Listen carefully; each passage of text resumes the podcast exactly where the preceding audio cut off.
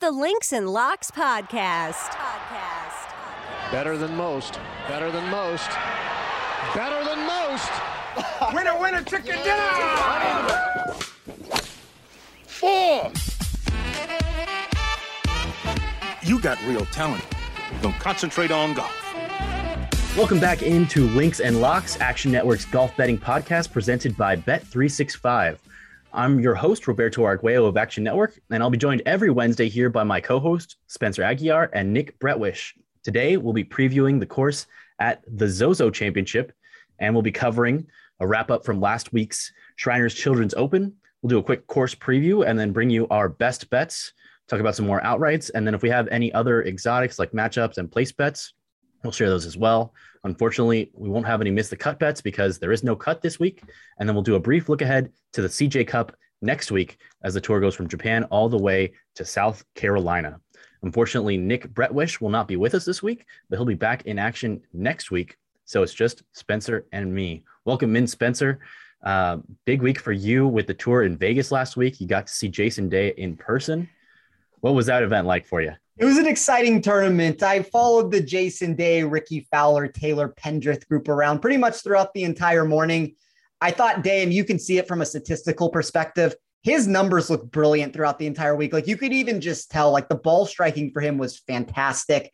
Uh, I was surprised he was out driving Taylor Pendrith off the tee on a lot of holes, and you know Pendrith has some good distance to him, so that was a pleasant sight to see there. I thought Rickie Fowler was a little all over the place. You know, I kind of interestingly enough, think he's a unique play this week. I don't know in what capacity necessarily. Like I have him as a first round leader bet. I don't know if I trust him over four days. Maybe for DFS, Rickie can be at least included into that mix. But it was a good tournament. Like obviously, Tom Kim is the truth. Like from a metric standpoint, we kind of all see that with how we're building our models. Um, I think any single time he gets a course where it's not so distance heavy, like he's going to be a threat. And like mm. he looked really good. I watched him for a little bit. I walked away from the day group for a very short period of time. And uh, Kim's ball striking was just spectacular out there. So good for him to get his second victory. Uh, Patrick Cantlay is another horse for the course there that every single year he seems to perform. Unfortunate for him for how he played 18. But uh, as far as like the betting week goes for me, difficult tournament. I had mentioned that before on the show these early like swing season events for whatever reason whether it's because from a modeling perspective like the stats are too new there's Korn Ferry guys it's always a slow build for me when i start these cards of mine. So uh, unfortunately it was a minus 2.1 unit week for me at the shriners but uh, you know we'll we'll get back into the swing of things and i think like um, we'll talk about it a little bit if you'd like but there was a head-to-head bet that i had last week that just was like a disaster finish on Friday, which we had kind of mentioned it on the show. And then everything came to fruition late to have a push there. So that was unfortunate. That's kind of like those little swings that you can't encounter if you like are losing as it is. Which matchup was that, Spencer? Uh, that was Wyndham Clark uh, plus 100 over Nick Taylor. And that was a bet that was winning the entire time. Like Nick Taylor had dropped to the bottom of the leaderboard. And I had mentioned on the show like if you could find a different opponent against Nick Taylor, you might be in a more robust long-term situation because my model had miscut potential in both directions with it. And it was just much more like Taylor was the most overrated golfer on my model. Uh, Wyndham Clark was a guy who had some volatility to him.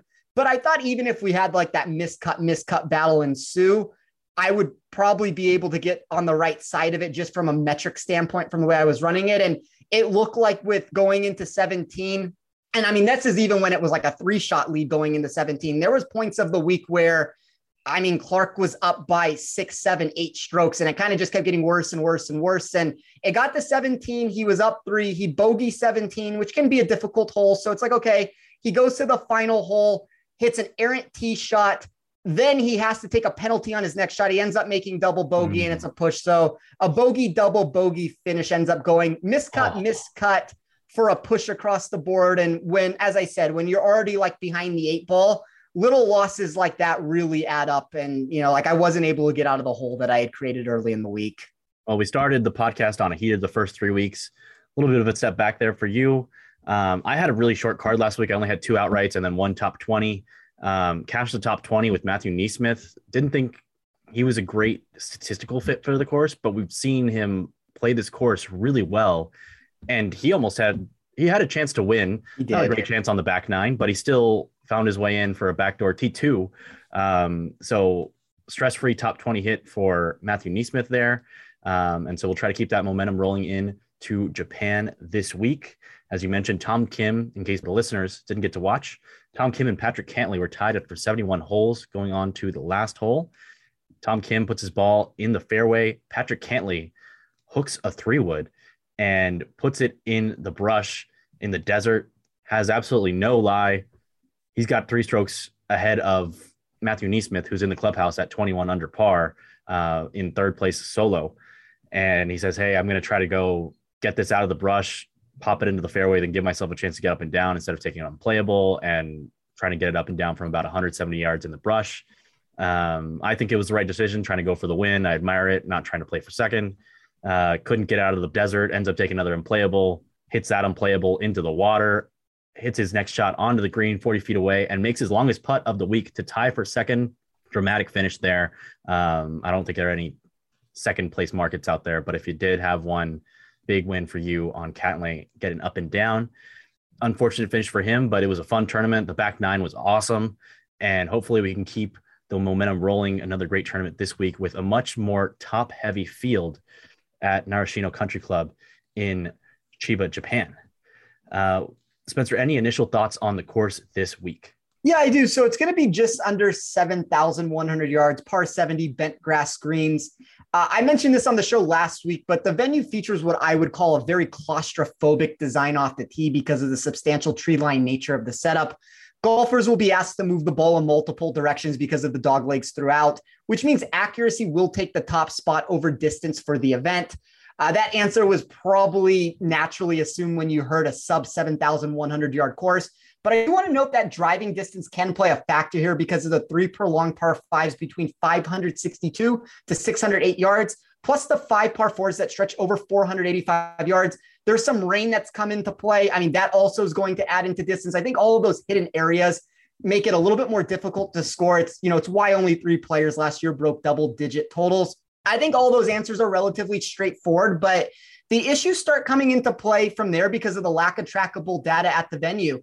I'm someone that builds my model to mimic these courses as much as possible. So it's one of those weeks where not only do we lose the miscut equity that I look for on head to head play since it's a no cut event, but we also don't have the data that I would care to implement into my research process.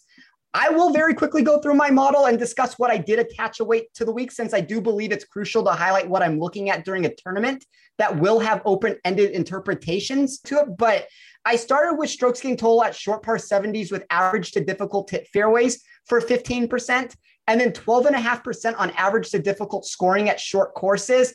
Essentially, those two metrics are trying to mimic past historical trends that we can dive deeper into for the week. Uh, think of this as me trying to highlight similar venues when we don't have enough data to feel comfortable with the track. I did a recalculation of the scoring ranges. So that would be weighted par three for 10%, weighted par four for 20%, and par five birdie or better for 10%. 12 golfers in this field ranked in the top 30 in each of those categories.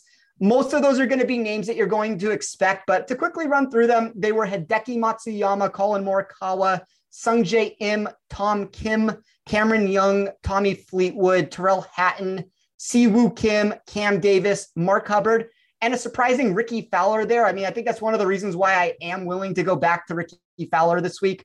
Um, I highly emphasize all metrics that would try to prevent mistakes. So that would be your bogey avoidance, your scrambling, your sand save percentage around the green, and a few others. I mixed all of that together for 17.5%. And then I wrapped it up with a weighted off the tee plus approach for 15%. Uh, that's probably, in fairness, more of a ball striking geared towards, I want to say accuracy. It's a 65 35 split of accuracy over distance. I then took that total driving number, merged it in with GIR percentage. That's how I get the ball striking number. I added that into the weighted proximity because we don't have long term data to look into. That's something that's at least noteworthy. Like I am I guess speculating would be the best word of where I think second shots are going to come from. Put all of that together, ran a model. Uh, top seven of that model yielded Sungjae Im, Tommy Fleetwood, Xander Schauffele, Tom Kim, Hideki Matsuyama, Collin Morikawa, and Cam Young. So you see a very straightforward pricing set. I mean, maybe a different order as far as what the books have out there, but I mean, the top seven for me are pretty much the top seven for Vegas.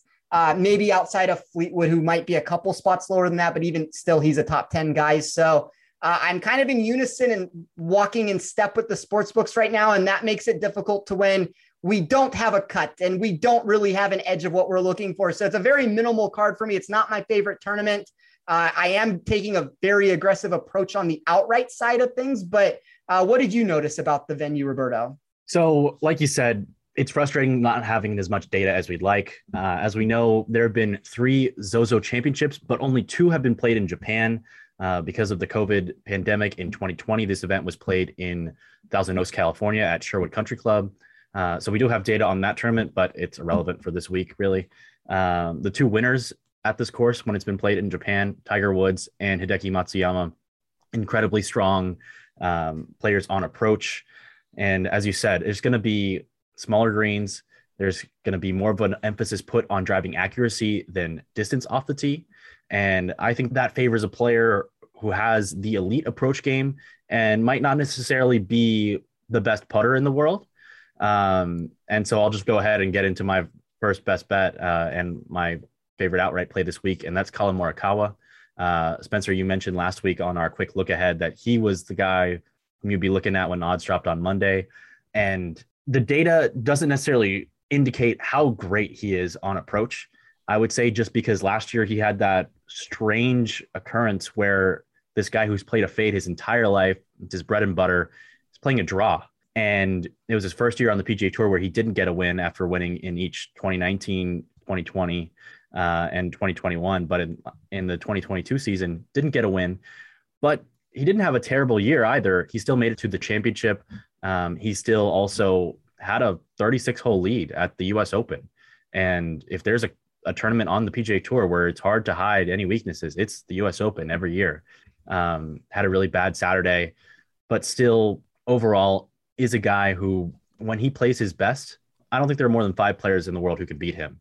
Um, and when I say he plays his best, I mean his irons are in form and his putter is not an absolute disaster uh, because we know he's not a strong putter.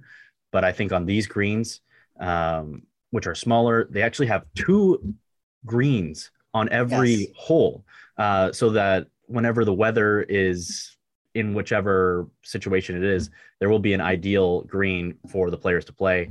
Uh, so that makes it interesting. They're smaller greens, so less of an emphasis on putting because it'll be fewer lag putts, more around the green game. Um, I'm excited about Collin Morikawa. This is his first PGA Tour tournament this new season. He did play in the Presidents Cup, and his iron form looked really strong there. So I'm willing to take a shot at him. It's out there at 16 to 1. And in a field without a ton of great players, there is, as you said, a, seven elite players at the top, but there's not that much depth in this field. And with only 78 players, no cut, a lot of these guys traveling out to Japan after playing in Vegas last week and playing a couple weeks before that. Morikawa was fresh after playing uh, in the Presidents Cup three weeks ago. I really like him, and I am worried that if he is back in form with the irons, this is the chance you got to take uh, to get him at this number. Because if he wins, you're not going to see 16 to one in this kind of field going forward. And also, we know on the fall swing, um, if I might add, these guys who are at the top of the PGA Tour, like Morikawa, they pick and choose their spots. They're not playing every week like a lot of the guys coming off the Korn Ferry Tour. And it says something that he wants to play this week, and he's going all the way to Japan to play in it. And in his uh, two starts here, he's finished tied for 22nd and tied for seventh. Um, so I like it. And as you said, five par threes on this course, put a little bit more emphasis on approach. Um, and then uh, it'll be fun just to watch this tournament with par fives. I think on, on the back nine, on on 14, and on 18. Always love a par five on the finishing hole.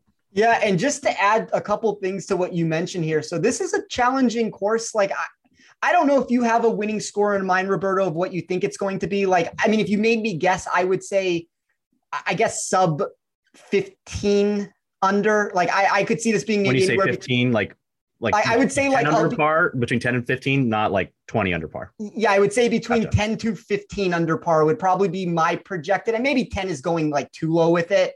Um, I guess That's like about the range I had as well. And what ends up happening there, and it's a really interesting thing to note hard courses means that putting is reduced That's mm-hmm. going to give a higher emphasis on ball striking. Uh, you know, like your players that can't make a putt, and you're granted, you're going to have to be able to putt a little bit uh, to win a tournament, yes. but like players that are more neutral with the putter for the week, like even if Morikawa can be around zero, I think that the ball striking can be good enough for him if he doesn't need to do it. You have, you know, high end metrics are going to be needed. So whether you want to look for guys that are really good with their irons, which is, you know, the PGA Tour in general is kind of a second shot tour. I think that like a lot of those guys that are good with their iron play, and you can weight it for a specific course on it. And Morikawa is the number one player in my model when looking for weighted proximity. You could look at him at most any course, and it's going to be one of the top players uh, that you can find. But what I'm getting at here is anytime that you have a no cut tournament, you need those high end metrics to come into play. So whether that's looking at approach play or it's looking at maybe a player like Cameron Young, which I guess I'll segue into right now. There is going to be some wetness to this course. I do think distance can play an advantage. And like one of the ways I would look at it is it's like almost think of, I guess I don't want to necessarily make this comparison because Rory McIlroy is a much better overall driver of the golf ball, but like think of Rory McIlroy at these tree line courses that any single time that he's on, that distance holds a really big advantage. So you have three par fives that are difficult. One of them is a 21% birdie or better rate that you're going to find. It's over 600 yards. If Cameron Young can take advantage of that hole, there's five par fours that are going to be over 480 yards. I mean, that's something to keep in mind there. I think accuracy does hold precedence over everything else. But there are holes, like eight of the holes are going to give you a driver that has to be hit off the tee.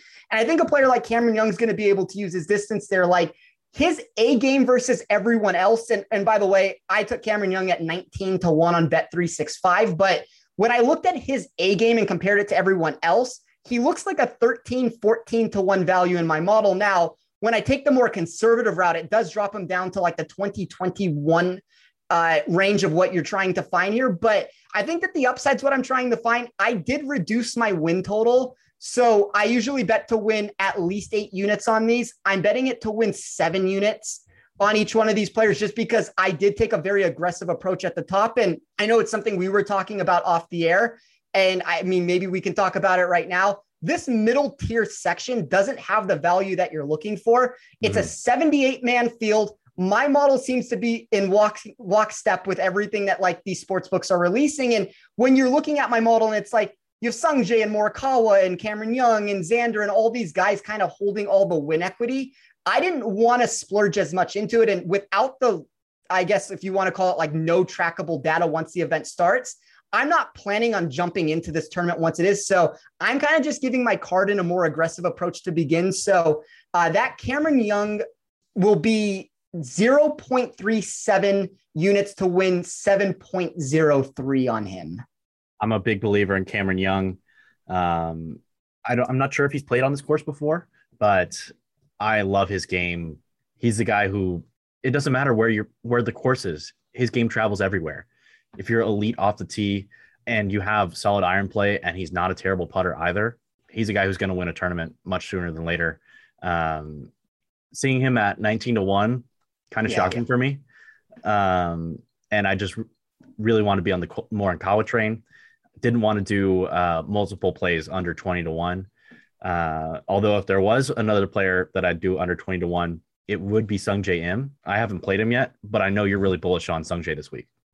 I am. So the second outright that I'm taking is Sungjae Im. That's 12 to 1 at Bet365. And that's kind of going in uh, with the model that I'm taking of I'm just taking an aggressive approach at the top and uh, I'm going to let everything play out from there. And, and I know Sungjae, as well as the Cameron Young price, those numbers seem really short when you hear it, but it's important to remember that it's a field of fewer than 80 players.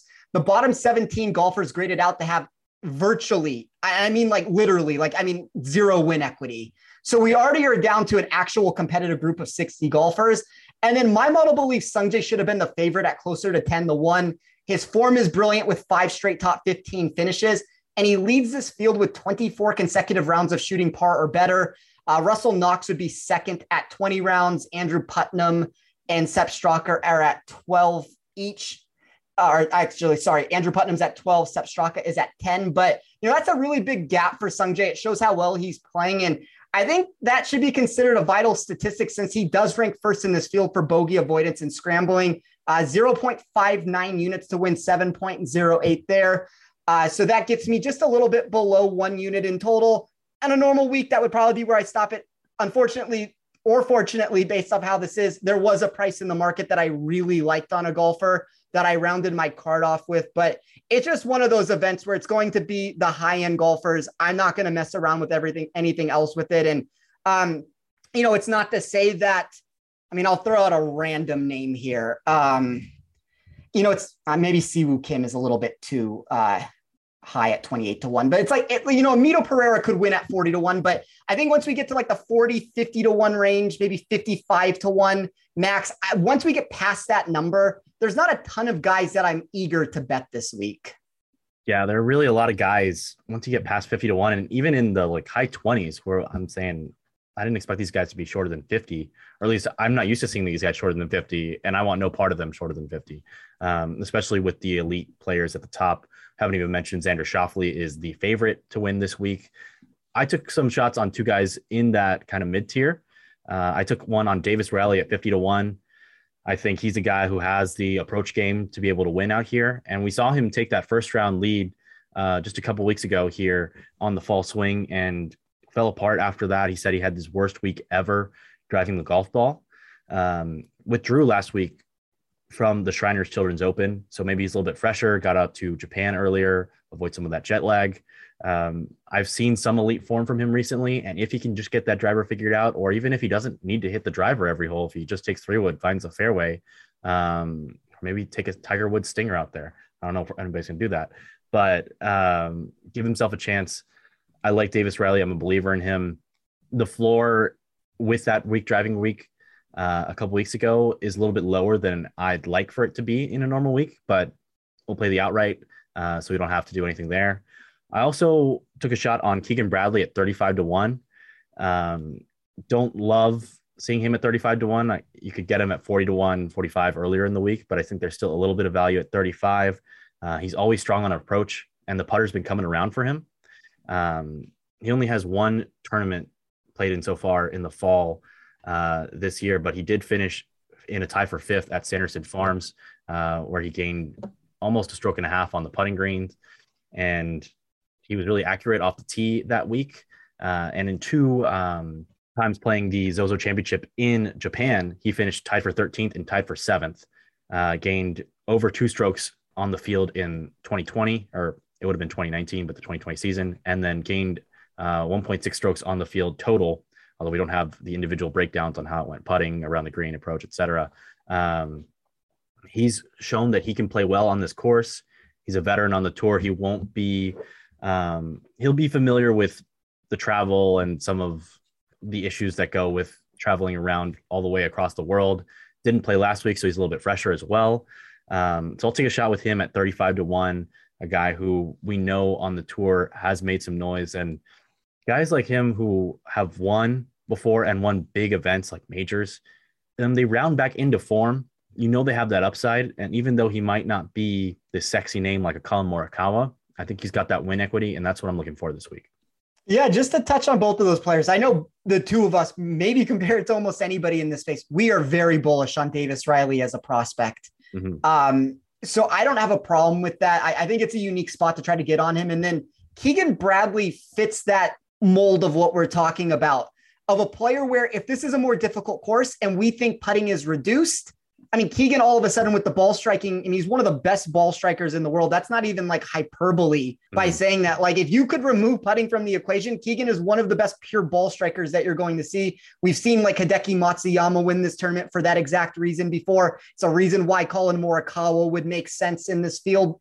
Uh, you can make the argument that a, a, player like Corey Conners also sees a similar jump just because of the pure ball mm-hmm. striking. But uh, I, I like your theories on that. And then just to add my final outright that I have, I took Tommy Fleetwood at 35 to 1. There are some red flags regarding weighted proximity and off the tee plus approach in my model, but 35 to 1 was an outlier price in the space on a golfer that my model did absolutely love. We know Fleetwood can win when not on US soil. and he ranks first in strokes gain around the green, fifth at short courses with hard hit fairways, and fifth at challenging scoring tracks. You know, anytime it gets more difficult, like think of Fleetwood at Open Championships and all these venues to where uh, when par gets a little bit closer to even, which we're not going to get too even, but when we're not having these 25 under par shootouts, Fleetwood all of a sudden gets more upside. So that's 0.20 units to win seven. I've considered adding a little bit more on this play before it's done just to get up to like the normal eight units or maybe beyond of what I play. But uh, yeah, that's a really aggressive card for sure. There were a lot of players I considered, but uh, as I kind of said, I had a hard time making a case for anyone above 50 to one. And at that point, I decided to take the ultra aggressive route since it's where most of my win equity was sitting for the event. I like it. And having been to um, the 2018 US Open at Shinnecock Hills, I can confirm uh, Tommy Fleetwood can get it done at tough courses. Uh, that Sunday at Shinnecock, I believe he shot a 63, and Brooks Koepka and Dustin Johnson were battling back and forth for the lead on the back nine. And had both of those guys faded down the stretch, Fleetwood would have actually won. I think DJ ended up finishing behind Fleetwood, but Brooks Koepka was solid, rolled in a bunch of 10 footers for par. Yeah. And finished with the win in the US Open. Just, just really quickly on that, I added Fleetwood on that night. I don't remember the exact price. I want to say it was like 250 to one. And oh. uh, he's sitting there and it just kept getting like more likely and more likely and more likely. And as you said, Koepka drained every single putt down the stretch mm that he needed. And unfortunately, if I recall correctly, I think Fleetwood missed a birdie putt on 18, which is what he would have needed to eventually get himself into a playoff. But uh, yeah, I, I, believe he either came solo second or, or tied for second, whatever it was. And uh, he had a chance. And unfortunately, I mean, it would have been a nice ticket to hit, but Brooks was too solid down the stretch there. Yeah, I got to follow that back nine from Brooks, and it was impressive because I've been there 10 footer for par on seemingly every hole and miss it. Uh, so to see him make every single one of those, just incredible. Uh, let's look at some place bets and or matchups. Uh, what stands out this week to you, Spencer? Uh, I mean, I guess let's start with the matchup section and we can have an open discussion here. So it's one of those tournaments that I don't see a need to force action. Maybe something happens late because of a new release or a movement on an original line, but I'm fine treating this as an essential off week in that regard. Uh, the in tournament information, as I keep alluding to, will be challenging because of the lack of trackable data. And the pre event research doesn't seem to be yielding much of an advantage in any market. If you want uh, to rapid fire off some players, I mean, we can have an organic conversation here of players that maybe we are more aggressive or less aggressive on based off of whatever market you want to discuss. But I unfortunately don't have a lot to say for the matchups this week. I didn't love the matchups either, but I wanted to talk about someone who you mentioned briefly earlier, uh, Mito Pereira. So Mito was someone who I ended up betting on last week, even though we didn't mention on the podcast to win outright. Love his game on approach, and he's been sizzling with his irons recently.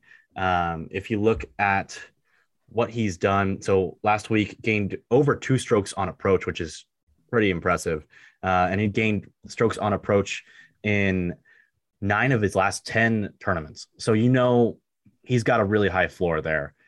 I don't want to bet him to win this tournament because of the putting, because of the turnaround, uh, and because of players like Collin Morikawa, Sungjae Im, Cameron Young, Xander Schauffele, Hideki Matsuyama at the top of the field. Um, but if I end up watching some of this late night golf, being the insomniac that I am, maybe we'll throw a live play if we see the putter start to heat up. Um, but I am going to enter this tournament with a play on him for top 20. He's out there at plus 110. Um, I like the high floor for him. And I think that with there being a little bit more weakness in the mid tier and the middle bottom of this field, as you said, you can take away about 15 players and make it about a 60 player tournament. So if I, if he's just got to be just got to be in the top third of those of those 60 players. I'll take my chances at plus 110 with his sizzling irons. Yeah, I tried to figure out a way to get exposure to Mito Pereira this week. I, I like his metrics from an upside standpoint. Now, I don't necessarily like him enough to win, and, and especially when I stack the top of the card, like I don't have any extra room to add anybody at that point. But uh, I bet him at 40 to 1 to be first round leader. I mean, that's not a market that I love coming on this show to talk about. I think there's a lot of uh, volatility, I guess would be the best way to say it to a, a market like that. But I bet him, I bet Siwoo Kim, uh, Sebastian Munoz, uh, Rickie Fowler, Aaron Rai, just to throw out some names that uh, popped up up the top of my head there. It's a fun little market to play around with. I do think that in a limited field, there were a little bit more edges that I had just because I think that some of the books were a little under um, a total of what they should have. But I don't know. I mean, it was really hard for me to figure out how to play any of these players.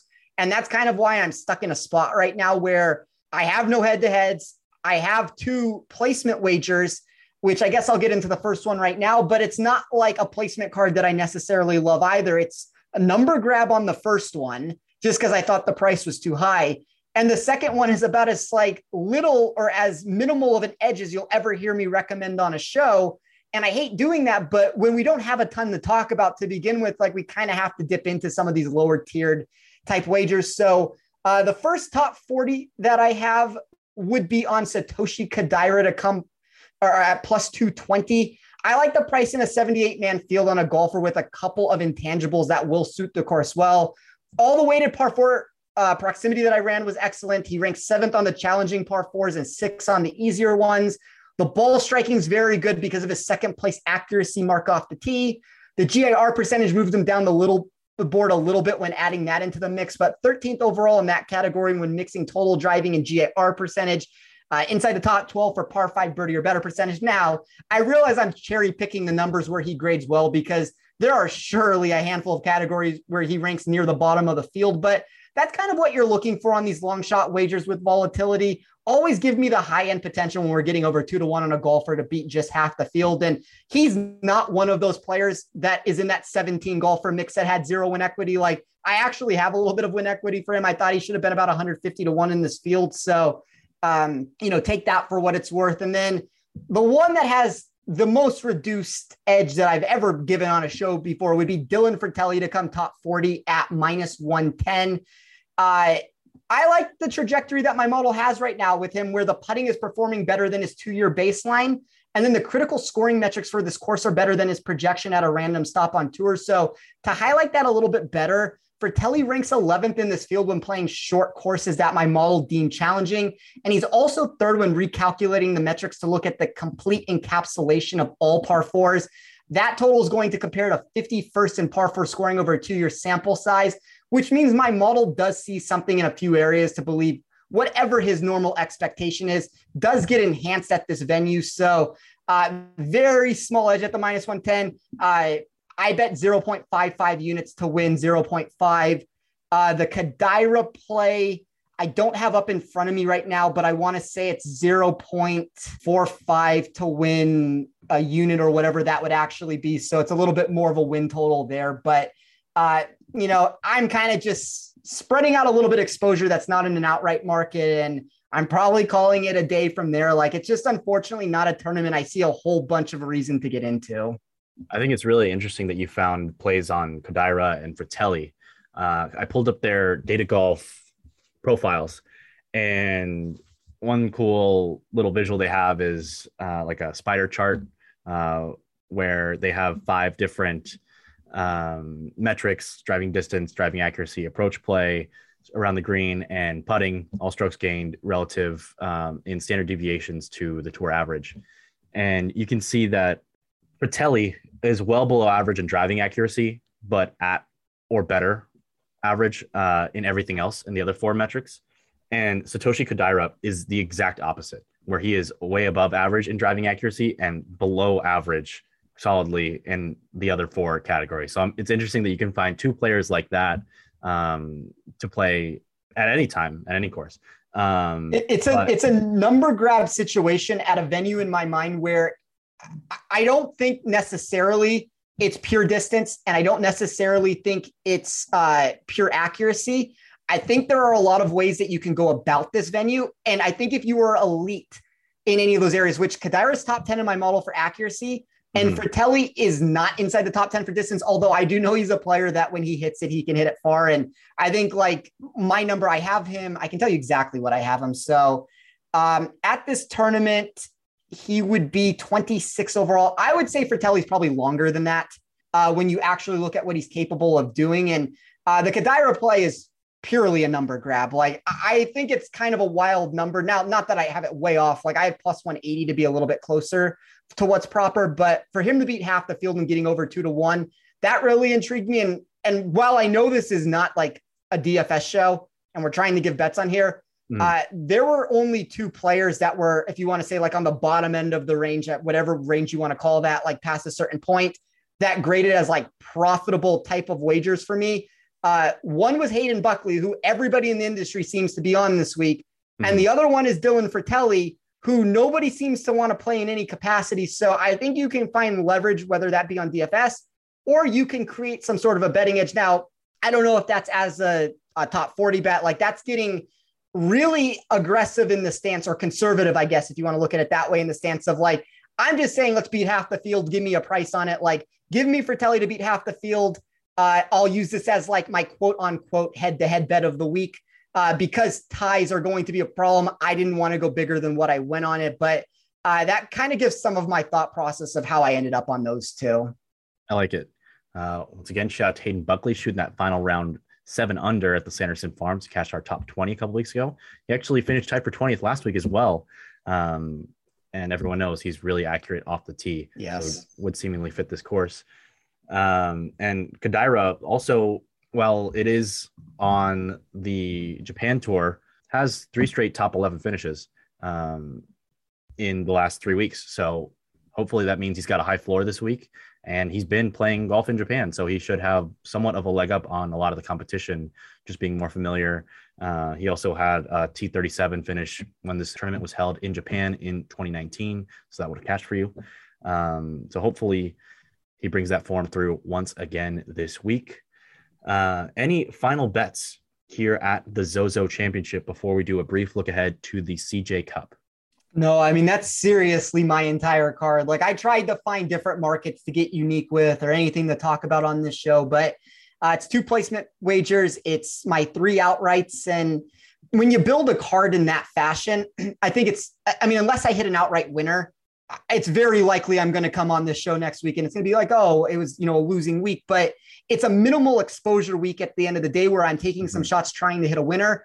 And this isn't going to be a tournament that b- breaks the bank for me. And, you know, if a Sung Im or a Fleetwood or a Cameron Young can win, then all of a sudden it turns into a really big week, you know. So I I'm just kind of using this as an essential off week, uh, taking my slight edge that I have on my three spots on the outright card and then finding my two spots in a placement bet, but no, it's not going to be a tournament that I, I have a whole ton of exposure to.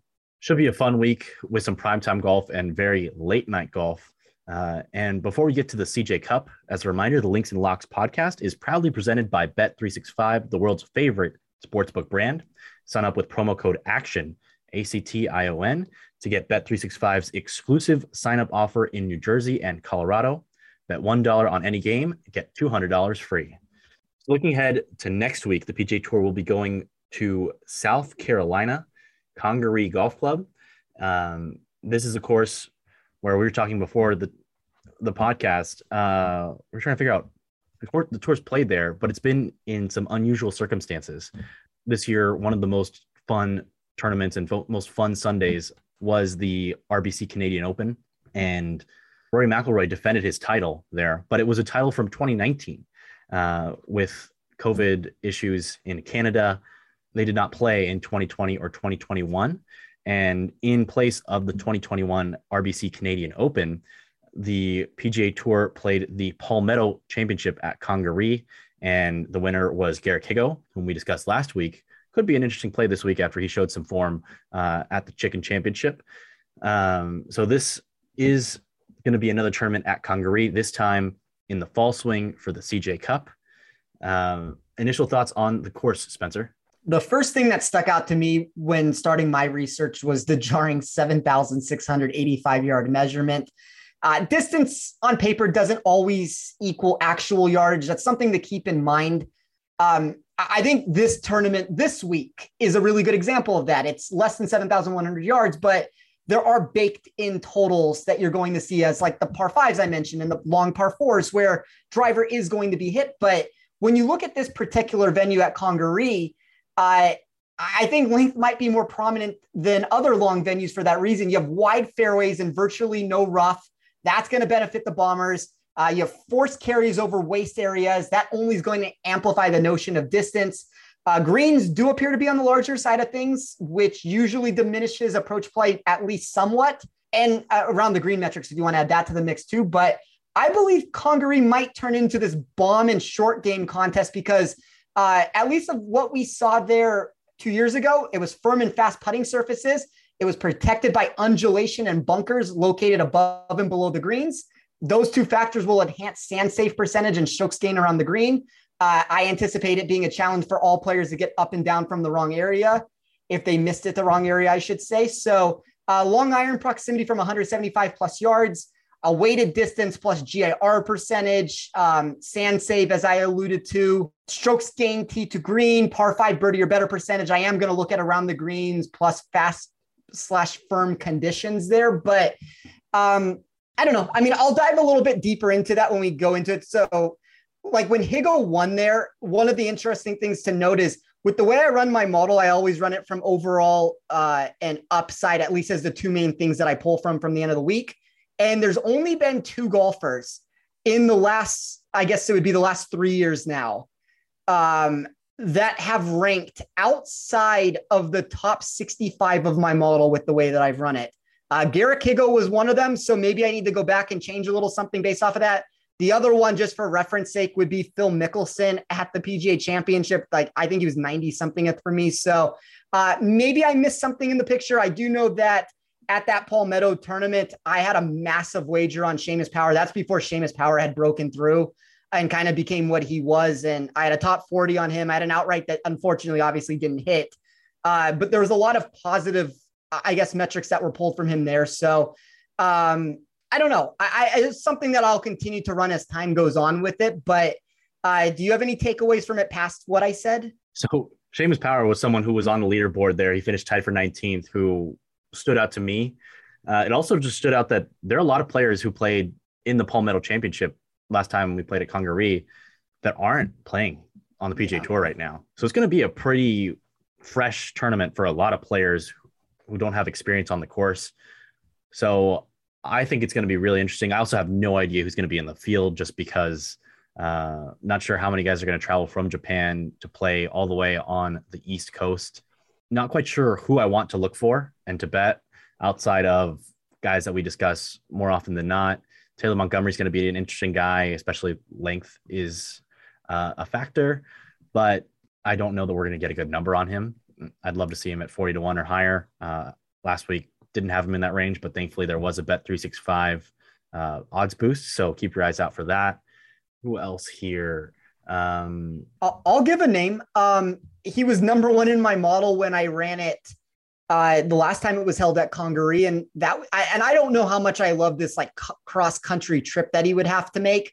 Mm-hmm. Uh, but Tyrrell Hatton was number one in my model. I think that's a lot of the short game stuff that propelled him there. So he was number one. I'll, I'll quickly just run through some of these names. He was number one. Uh, Brooks Koepka was number two, player that we're not going to be able to get to. Uh, Seamus Power was number three. You know, Alex Noren graded okay. Jhonattan Vegas with his ball striking. I mean, these are a lot of players that, as you said, are like, we're not going to be able to play. I'm trying to find anybody that's just like a big outlier here. So, uh, Would, um, any thoughts on Mark Hubbard, guy who's been playing well? He's played at this tournament before, made the cut, didn't do very well uh, after he made the cut. Uh, but you had an outright outright wager on him a couple weeks ago. I don't know. I mean, when I look at my model, he's 54th the last time it was played here. Now he's a different player now. I guess if we go back to somebody that we've been talking about, uh, maybe a Matthew NeSmith. Now I know we keep saying distance and it's a long course, but uh, and NeSmith does not possess any of those qualities, unfortunately, but he still found the way to grade 11th in my model. Maybe it's a spot that we can go back to him. Like a Luke List does have the distance. That's kind of like the same thing with Frittelli and Kodaira, where it's going on one end of the spectrum and then quickly going back to the other end of it. Um, you know, Scott Stallings would be an, an another golfer, but mm-hmm. I don't know. I mean, no, it's it's obviously tough when we don't know exactly who's in the tournament. And as you said, like if I'm just looking at my top 20 in general, like even a Pat Perez broke the top 20 for me, and uh, Dustin Johnson broke the top 20. So Harold Varner broke the top 10. It's a lot of players that we unfortunately can't get to that my model seem to like. And uh, it'll be unique when I run it, you know, in a couple days, adding in all the Korn Ferry kids and some of these players who jumps to the top. But I guess when we look like at Hatton in particular, he wasn't coming to the venue in such great form uh, the last time he played it. So 38th at the PGA Championship, a 39th at the RBC Heritage, and 18th at the Masters. That was his lead into that tournament. Uh, I ran it uh, 30% as an aggregate of, I guess that would be like my weighted current form metric to it. So, like the current form for him uh, didn't place him in such an outrageous range of what we were looking for. So, uh, I don't know. I mean, Hatton's a guy where I'm curious to see how he performs this week. I'm curious to see how Luke List performs this week maybe if there's not too big of an overcorrection to their prices, those might be two guys that I'm at least going to dive a little deeper into. One guy who finished tied for 19th uh, at Congaree a couple years ago, Beau Hossler, guy who is long off the tee, pretty good putter. You mentioned the big greens, could potentially help him out as far as course fit. I believe he is playing this week in the field in Japan. So if we see some good form from him, maybe take a look at some of his greens and regulations since we won't have the strokes gain data um, be someone I'd be interesting to see uh, in how he does. Not a guy with a super high floor, not a guy who's shown he can close out victories yet on the tour, but somewhere around 125, 150 to one could be worth a nibble. Yeah, I mean, at the right price, everybody is bettable. Like anything that you want to place a wager on, if you get the right proper value for it, you can always take a chance with it. So it'll be interesting to see where he enters the market. You know, I don't think he necessarily has done enough recently to where it's going to be any different of a number that what you said. So as long as he doesn't like give you one of those second place finishes to where he cuts his number in half, if he can just show you enough to where it's like, oh, it looks intriguing moving forward. Uh, you know, over a hundred to one, I think that's where you can take a chance on some of these guys that don't have long-term win equity that they've shown. Someone who I don't believe is in the field this week, we want to bet on all the time. Jason Day showed some form last week Spencer was following him on Thursday. That might have been the kickstart to get his week going. Finished in the top 10. Actually, did he finish the top five? I think he did.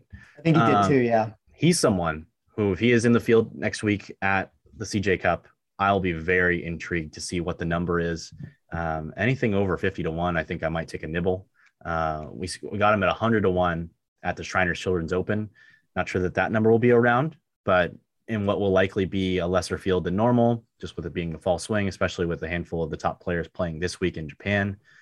He's a guy whom I think I will probably bet on.